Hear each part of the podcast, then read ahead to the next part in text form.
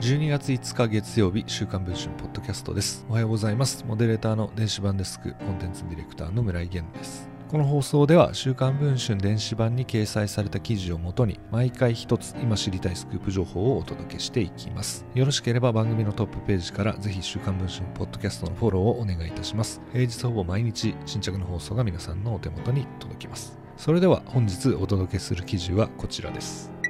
島根県出雲市の島根大学医学部附属病院で腎臓内科の医師7名が年度末までに退職する意向を示している問題について丸山達也島根県知事が週刊文春の取材に応じ地域医療への影響に危機感を抱いていることを表明しました。指摘されているような問題が生じないように大学病院の中で対応してほしいと島根大病院に伝えていた事実を明かしました。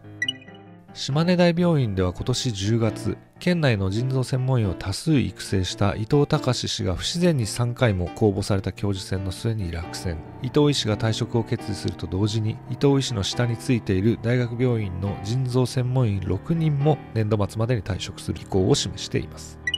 週刊文春電子版は11月12日配信の記事で一連の経緯を報じ、中核病院である島根大病院から医師が一斉に退職した場合、県内全域の地域医療が崩壊する可能性があると指摘をしました。こうした状況をどう見ているのか、丸山知事に話を聞きました。島根大病院で腎臓医が一斉に退職すれば、県民が困ることになるのではという質問に対しては、お医者さんがいなくなったらそうなりますけど、そうならないように大学病院でまずちゃんとしてもらいたい。7人が退職しないようにするというのが一番いいです。などと語りました。2期目に向けて地域医療についてどうお考えですかとの質問に対しては、医学部附属病院は地域医療の最後の砦で、県内で高度な医療を受けられる体制を維持するというのは、県自治としては医学部附属病院にはお願いしていかないといけない。このように語っています。